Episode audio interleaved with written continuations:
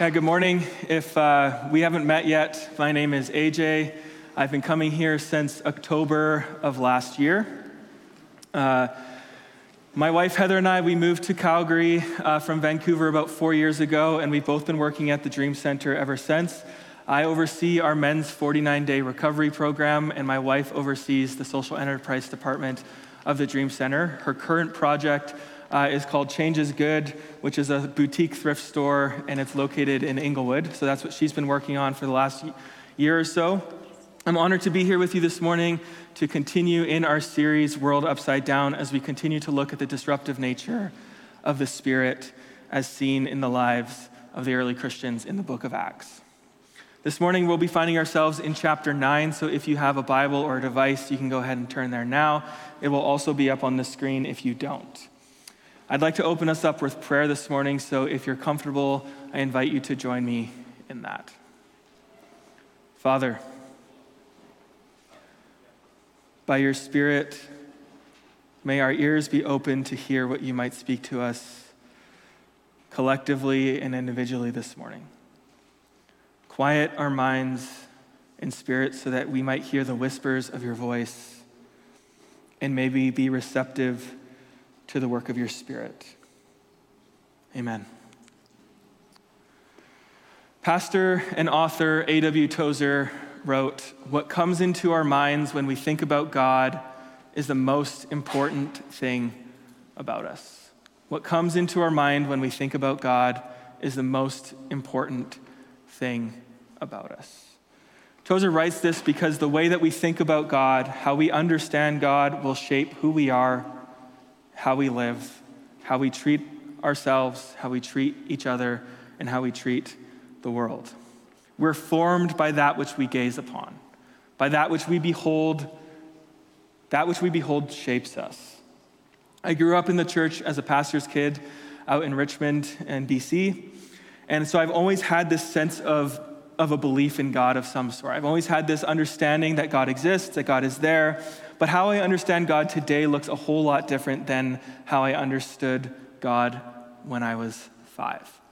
And I'm sure that most of us in the room, whether we've been following God for 50 years or five days or five months, our perception of God is always shifting and changing, even from day to day, moment to moment. How we understand God will change. How people in general understand God is hardly unanimous. We see this in the various religions around the world. We see this in the thousands and thousands of denominations in the Christian faith. For some, God is kind and beautiful and good and loving. For others, he is holy, punitive and angry, doesn't like people. And maybe for some, God is both of those things together. In the book, How God Changes Your Brain, by medical doctors Andrew Newberg and Mark Robert Waldman. They share a study that was done by Baylor University. They were studying what kinds of God people believe in. What are the kinds of gods that people believe in? The, the research identified four different gods an authoritarian God, a critical God, a distant God, and a benevolent God. 32% believe in the authoritarian God. This God is angry, he wants to punish the wicked, and he's the cause of natural disasters. 16% believe in the critical God. This God doesn't punish people today, but ultimately can't stand humanity and wants to punish us when we die. According to the authors, the amount, those two beliefs reflect the underlying pessimism about the human condition and the moral state of the world. The distant God came in with 24%. The distant God is entirely uninvolved in the world, doesn't really have anything to do with us, just kind of holds everything together as a cosmic force. And then we have the benevolent God, which came in at 23%. This God is gentle and loving, he's active, responds to prayer, cares about suffering. And I'd like to think that this is the God that we believe in. However, only one quarter of Catholics Mainline Protestants and evangelicals actually believe in a God who is benevolent. But are any of these four gods the God that is revealed in Jesus? Is it one or the other? Is it all of them together? What comes into our mind when we think about God is the most important thing about us. The authors of the book of that book, How God Changes Your Brain, conclude that the personality that we assign to God has distinct neural patterns that correlate to our own emotional style of behavior. Those who believe in authoritarian God tend to support the death penalty, want more money invested in the military, and want a harsher fight on terrorism. The authoritarian view of God primes the brain to fight. When we behold the authoritarian God, it puts us into the mode of fighting. It activates the limbic part of our brain, which is responsible for fear and anger. On the other hand, the benevolent God activates the prefrontal cortex. Specifically, it activates the anterior cingulate, which is activated through loving and compassionate images, faces, or thoughts. That part of the brain suppresses the impulse to be angry and afraid, and it helps create feelings of empathy towards those who are hurt and suffering. What comes into our minds when we think about God is the most important thing about us. So, what then does Acts have to tell us about God? So far in our study of Acts, we've learned that God is forming a church, and that this God who's forming this church is the God who pursues, that this God is the one who welcomes in the unlikely, that this Spirit disrupts our boxes of who is in and who is out. So, as we continue our study this morning in Acts chapter 9, we will see the ways in which the Spirit continues to disrupt the early church and the world around them as Luke introduces us once again to Saul.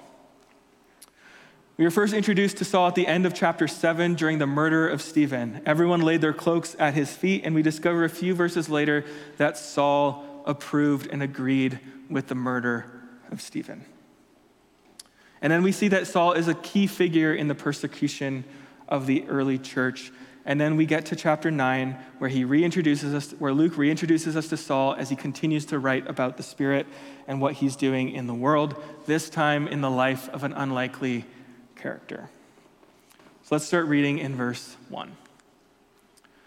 Meanwhile, Saul was still breathing out murderous threats against the Lord's disciples he went to the high priest and asked him for letters to the synagogues in Damascus, so that if he found any there who belonged to the way, whether men or women, he might take them as prisoners to Jerusalem. So Luke starts off by saying, meanwhile. So everything that's happening previously in chapter 8 with the eunuch and Simon and all that, while that's all taking place, we have Saul who is operating here and he's killing and persecuting in the name of God. He's threatened by those who belong to the way, so threatened that it leads him to violence. The people of the way, the followers of Jesus, are seemingly outside of Saul's circle, and so are the teachings, uh, so are their teachings and the one they claim to follow. Verse 3. As he neared Damascus on his journey, suddenly a light from heaven flashed around him. He fell to the ground and heard a voice say to him, Saul, Saul, why do you persecute me? Who are you, Lord? Saul asked. I am Jesus, whom you are persecuting. Now get up and go into the city, and you'll be told what you must do. Now, one would think that to have your name called and then to be asked the question, Why do you persecute me? would lead to a divine judgment, but instead, Saul is called to serve those he is trying to imprison and eventually kill. Verse 7. The men traveling with Saul stood there speechless. They heard the sound, but did not see anyone. Saul got up from the ground, but when he opened his eyes, he could see nothing. So they led him by the hand into Damascus. For three days he was blind and did not eat or drink anything. In Damascus, there was a disciple named Ananias. The Lord called to him in a vision Ananias, yes, Lord, he answered. The Lord told him, Go to the house of Judas and on, on Straight Street and ask for a man from Tarsus named Saul for he is praying. In a vision, he has seen a man named Ananias come and place his hands on him to restore his sight. Lord, Ananias answered, I have heard many reports about this man and all the harm he has done to you, to your holy people in Jerusalem. And he has come here with authority from the chief priests to arrest all who call on your name. So Ananias knows of Saul. He knows he is a killer but then the Lord responds Go, this man is my chosen instrument to proclaim my name to the Gentiles and their kings to the people of Israel. I will show him how much he must suffer for my name. Then Ananias went to the house and entered it. Placed his hands on Saul, he said, Brother Saul, the Lord Jesus, who appeared to you on the road as you were coming here, he has sent me so that you may see again and be filled with the Holy Spirit.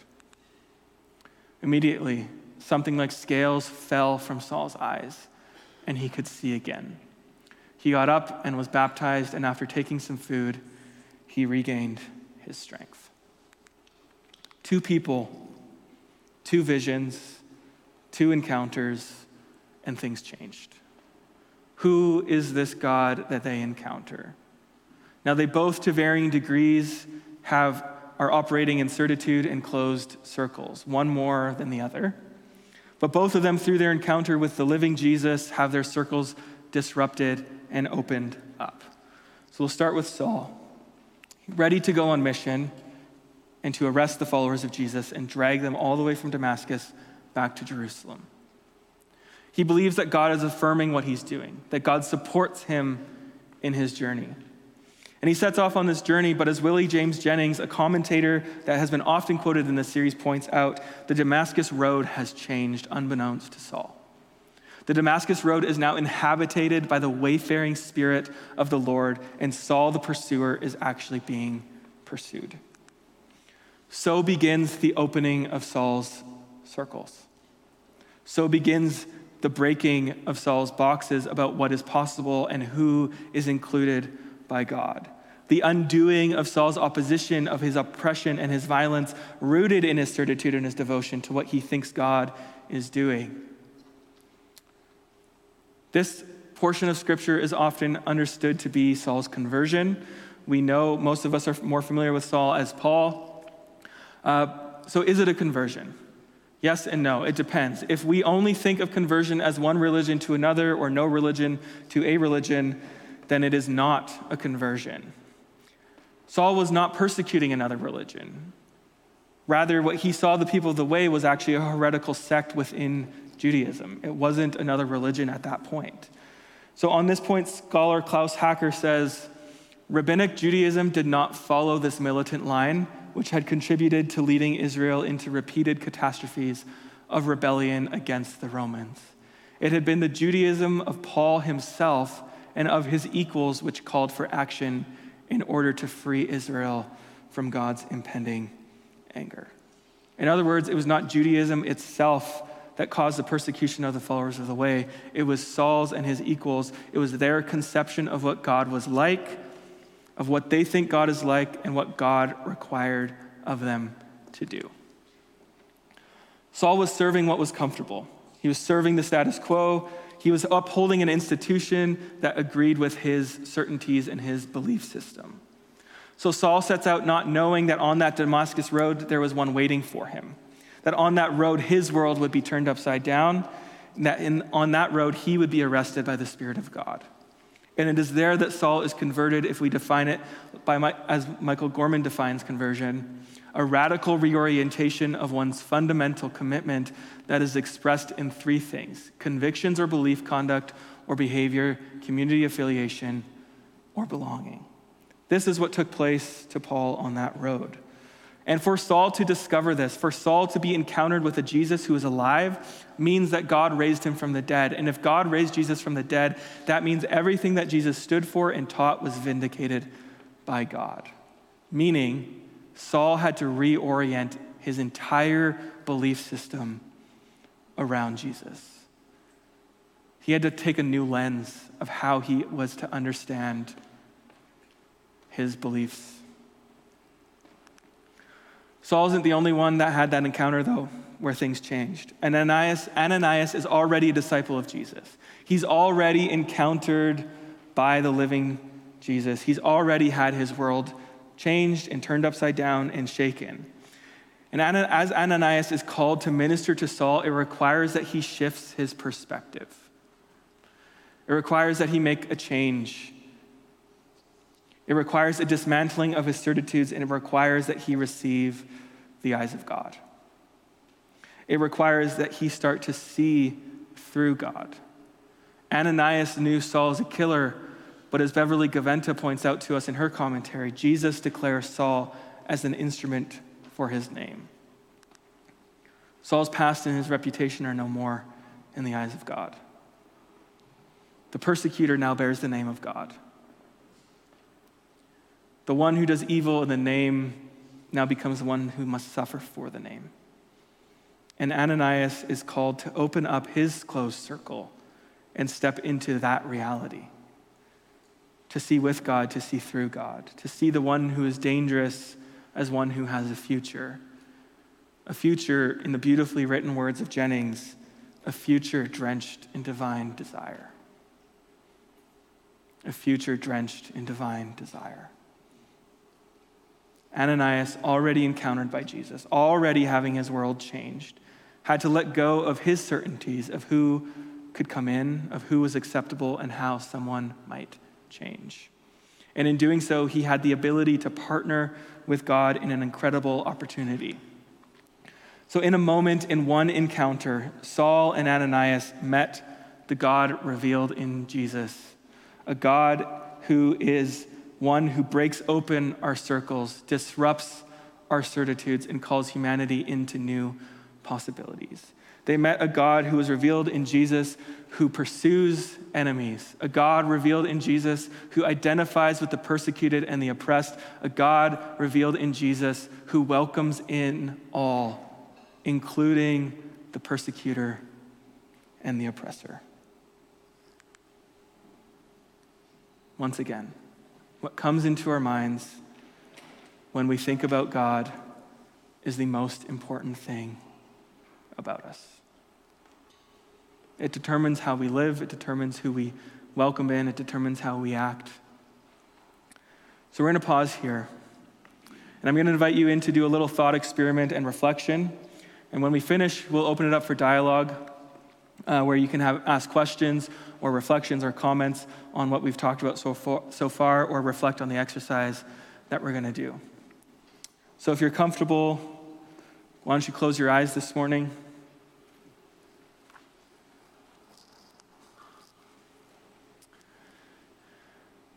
And with your eyes closed, think about a place where you would like to meet with God. If you were to meet God one on one, where would that place be? It can be any, any place that you want. Where would you go?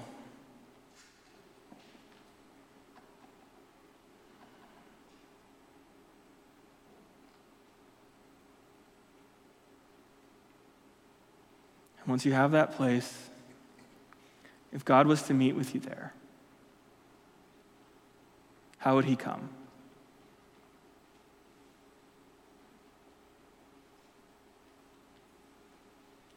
How would he come to meet with you there?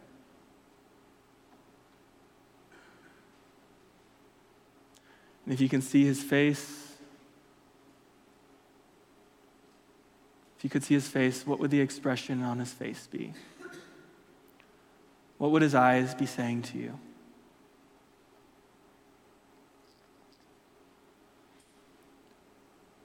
What would the first thing that he might say to you be?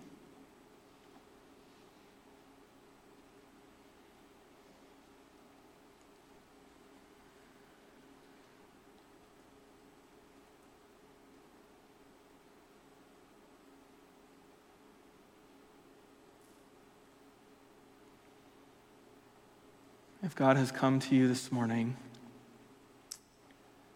with words or expression of disappointment or frustration towards you, telling you that you need to do more,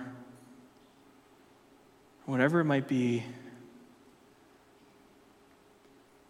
then that's not the Father that Jesus revealed. But He's happy to expose that this morning. So I'm grateful if he's brought that false image into the light. I'm going to pray and I'm going to ask the Lord Jesus to come and remove that false image. So as I pray, just watch and see what he does. Jesus, thank you for those in the room, for, for exposing any false image we have of what the Father is like. I pray that that image would be brought into the light and that who you are would come and be revealed this morning. That you would come and remove that false perception of what you are like and show us who you truly are.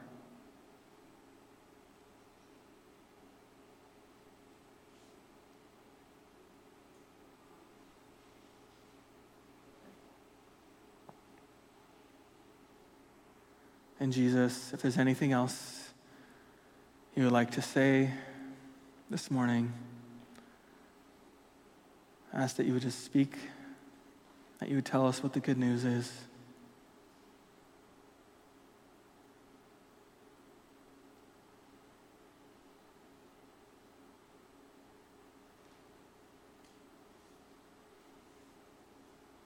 In Jesus' name, amen. So we're just going to open it up for dialogue. So, as a reminder, some of the questions uh, that you can sit and wait with are where is there some conflict for you in this teaching? Where is there some confusion for you in this teaching? And where is there some clarity for you in this teaching this morning? But also any comments or reflections. Um, but just let's just pay attention to what the Spirit might be doing. If there's anything prompting you, um, feel free to share that. We have a couple people with mics and Phil will be with me as well. Thanks for that beautiful teaching, AJ. And uh, yeah, we'll, we'll wait, but don't hesitate if you have something on your heart.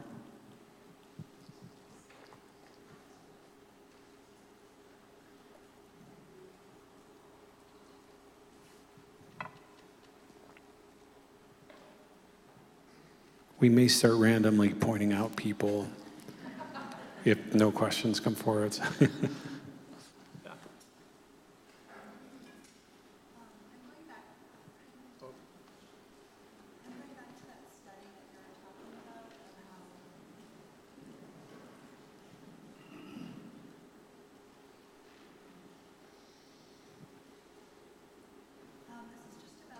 study that was done about yep. how people perceive God. Um, I think wants to believe in a benevolent God, and yet a lot of us did not grow up with benevolent parents, and I think how you were parented really influences how you perceive God. And if you aren't, like, theoretically, believing in a benevolent God is important, but if you don't actually have tangible, like, childhood memories of a benevolent parent, how do you overcome that? Yeah, thank you. Um, I think that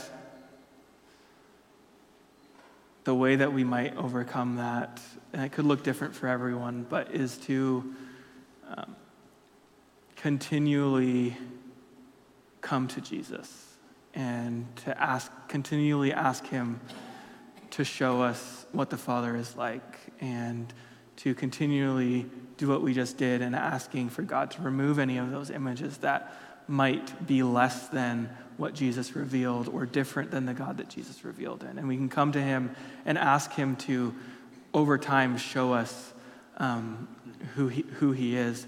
But, and I'll get into this a little bit when we, as we close, but I think our tendency is actually as humans to not believe in the God who is kind and loving and revealed in Jesus. That I think the God who wants, demands of us um, is actually the God that itches our ears, and it's easier to believe in a God like that. And so it does take time um, for that to shift, especially if that's the perception that we were given growing up from our parents or even from the church communities that we may have grown up in. Um, yeah, you have anything to add? Yeah, that's beautiful. Um, I, I, one of the questions, uh, and I would say that that's primary in prayer, is where God begins to shape our imaginations rightfully.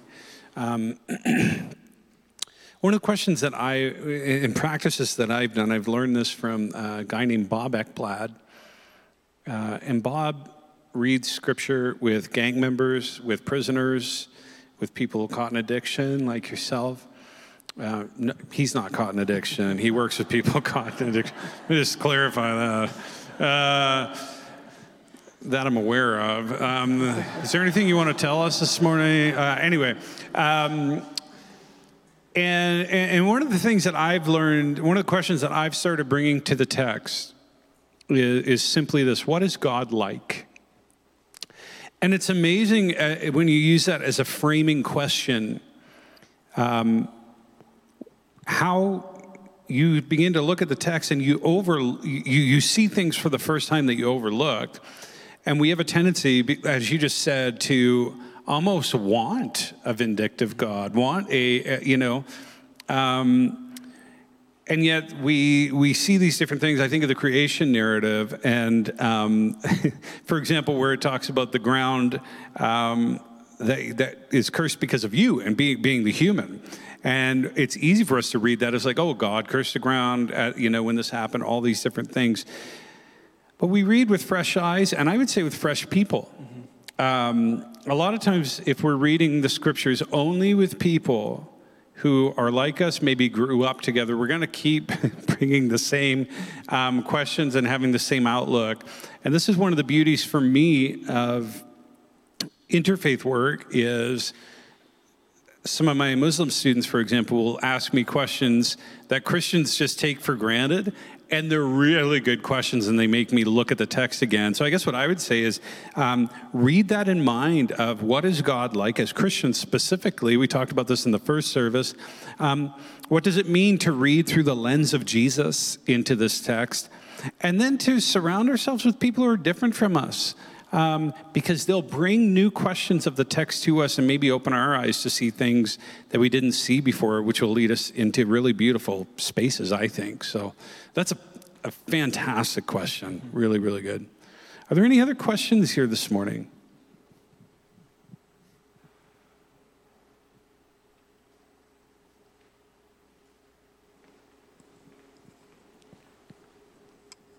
Uh, good morning.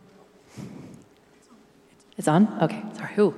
Um, thank you for the sermon. Was beautiful. I just, and I don't want to put you on the spot, but going back to that uh, study in the book you referenced, and I was interested when you were talking about the folks who view God as authoritarian and then how that kind of shaped their worldviews, like supporting the death penalty and so on. So I'm curious what the benevolent, the people who see God as benevolent, how that shaped their shaped their worldviews in contrast to those who see God as authoritarian. Yeah, I'm trying to think back to the book um, and what they kind of pulled out from that.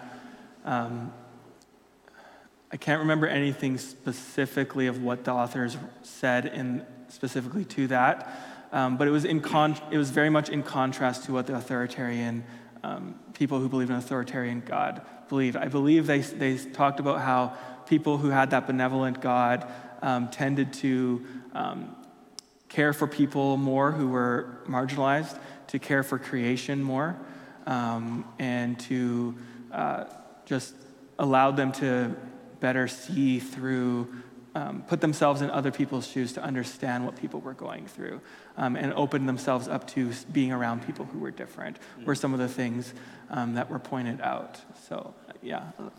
Well, and so I would just ask um, ask you, AJ.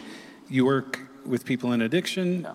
Um, how has that changed your view of God and um, I guess the way that you read Scripture, the, you know, your it just orientation of your life around Jesus? Yeah. Yeah, I think I've learned, I feel like I've learned more of my, what has shaped more of my theology and my faith and how I look to Jesus and how I read Scripture, um, as Phil was, was pointing out earlier, um, has been shaped so much by the people that I've worked with. Um, caught in addiction or caught, uh, I used to live in Vancouver and I worked with people on the street in Vancouver. And so that, seeing how people encountered God on the street and how their relationships with Jesus, even though it doesn't look like how we might think it should, um, has completely just changed how I understand. Um, and one of the biggest things that I've understood is when we're made in the image of God, that word can be understood as icon and, and we're all little icons or idols of what God was like. We're supposed to be made in that. And how I understand people in that is that we're all just kind of cracked and, and broken a little bit images of God. And together we help each other in community form back one another to look more like God again. And so how I so that takes me into the work that I do um, as just partnering with the Spirit to just find what it looks like God in people and pull that out of them. And I think that's been shaped through how I understand God to be as revealed in Jesus, as kind and benevolent. Whereas in the past, I held a very um, authoritarian view of God, and I was not kind. Per- I was not a kind person. Um, I focused entirely on the wrath and hell and uh, fire and brimstone, and I wasn't kind. I wasn't. Um, I didn't serve the people that I worked with on the street. I came at them instead of came towards them to wash their feet, in a sense, to use that imagery. So that's how my view of God has been shaped through that. Wow, that's beautiful. Is there another another question this morning? Comment? All right. And can we, sorry, can we have a little bit more monitor? I'm having a slight difficulty hearing. I, I just want to say, um, If you really, God wants us to come as children. and having a special needs daughter has taught me so much about God. Have a conversation um, with, with a child or with someone with special needs whose cognitive ability is much lower than your own. You will come away with a different concept of who God is. Yeah. Thank you for sharing that.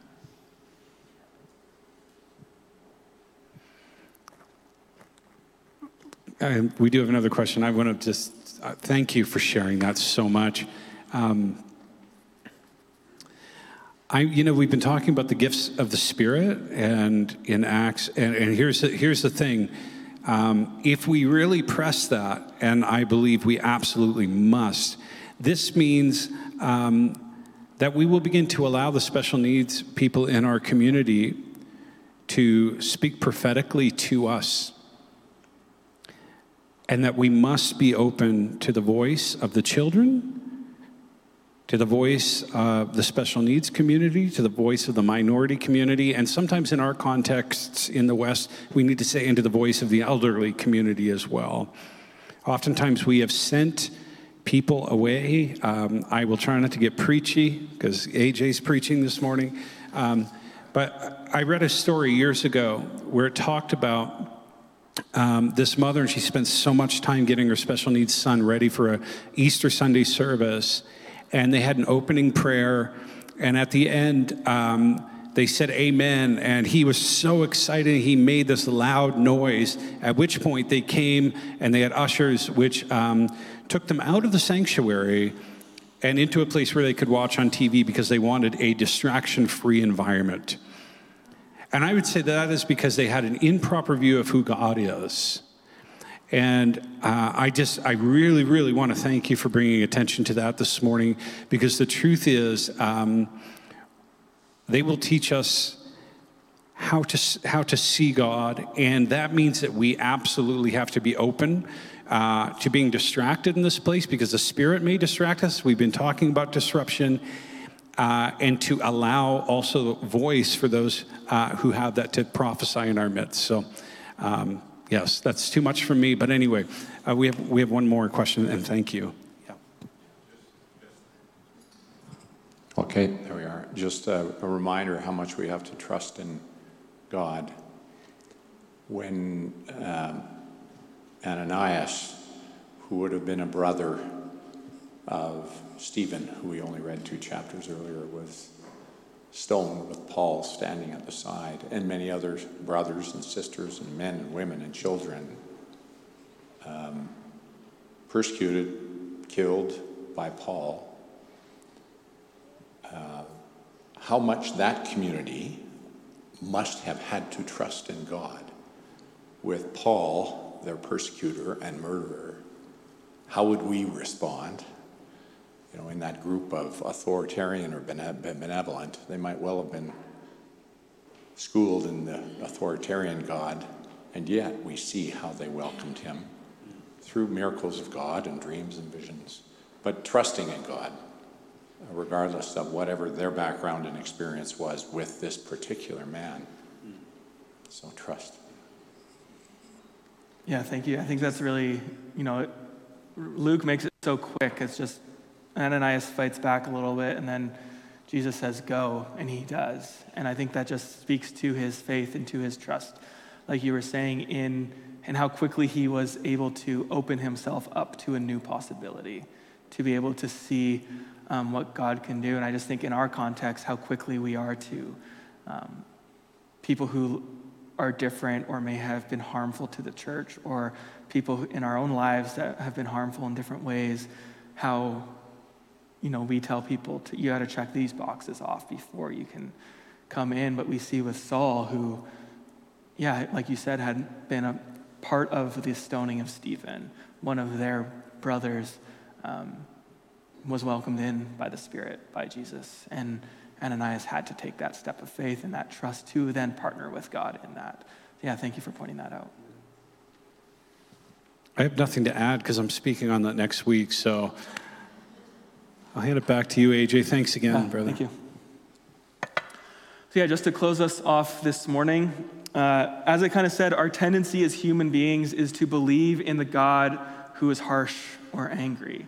Um, and maybe that's through our experiences, or maybe that's through our church upbringing, or through the lens that we approach. But I do think that it's easier to believe in a God that is that way a God where we have to earn our affection, that we have to earn belonging in, a God who supports our ideologies and who is in and who is out, our beliefs about others, just like Saul.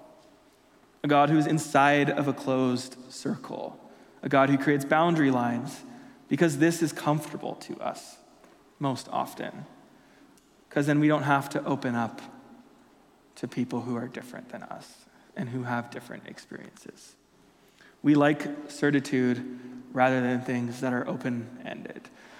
Through Stephen's sermon, David pointed out to us a few weeks ago how we are prone to believing in the God who demands of us, who wants us to try harder, to believe in a gospel that says we have to earn our place. But in order to let that go of that gospel, I think we need to be encountered by the God that is revealed in Jesus, who says you're already in, just like Saul.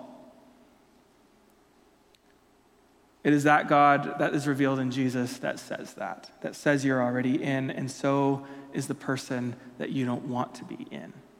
If we don't encounter that God is revealed in Jesus, then we will be like Saul, and our, our certitudes are going to lead us to violence through exclusion in our speech, in our actions, and in our thoughts. A God of our own making, a God that itches our ears, a God that looks like us and thinks like us, is going to lead us to participation in systems of oppression and exploitation of people and of creation.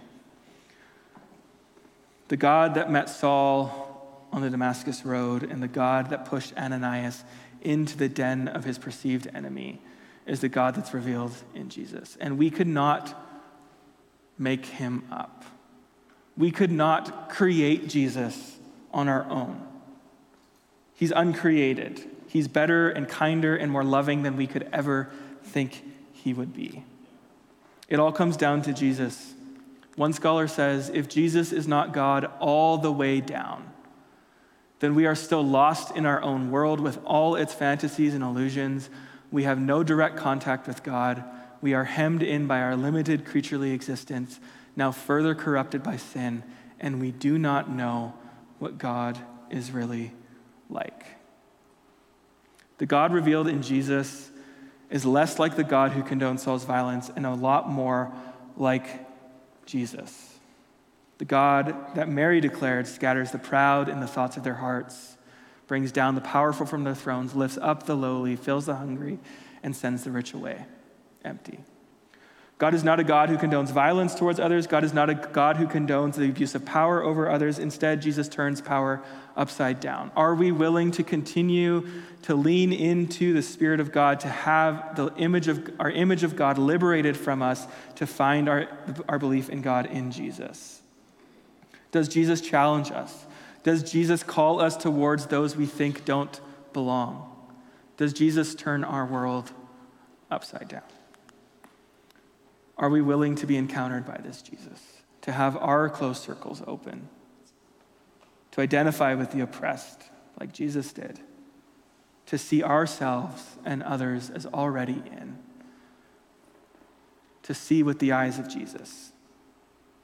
We need to go back to Jesus regularly, to saturate ourselves in the gospel so that we might be found by Jesus, that we might be experienced by Jesus, that we might be encountered by Jesus. Not to learn about Jesus, not to meet the God we think we already know, but to be known by Him. To be arrested by the Spirit, like Saul. Let's envision this morning what it might look like to come Sunday mornings with the expectation of disruption, with the expectation to be gifted with an encounter by the Spirit who disrupts.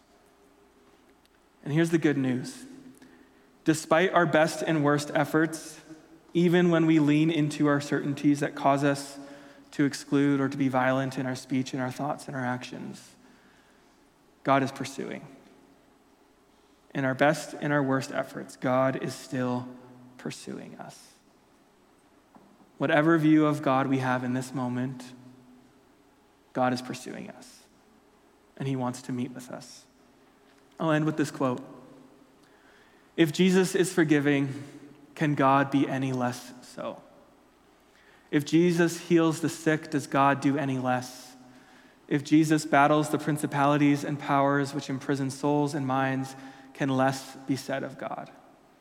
If Jesus and God are one, and if to know Jesus is to know God, then any conception of God that doesn't look like Jesus is an idol.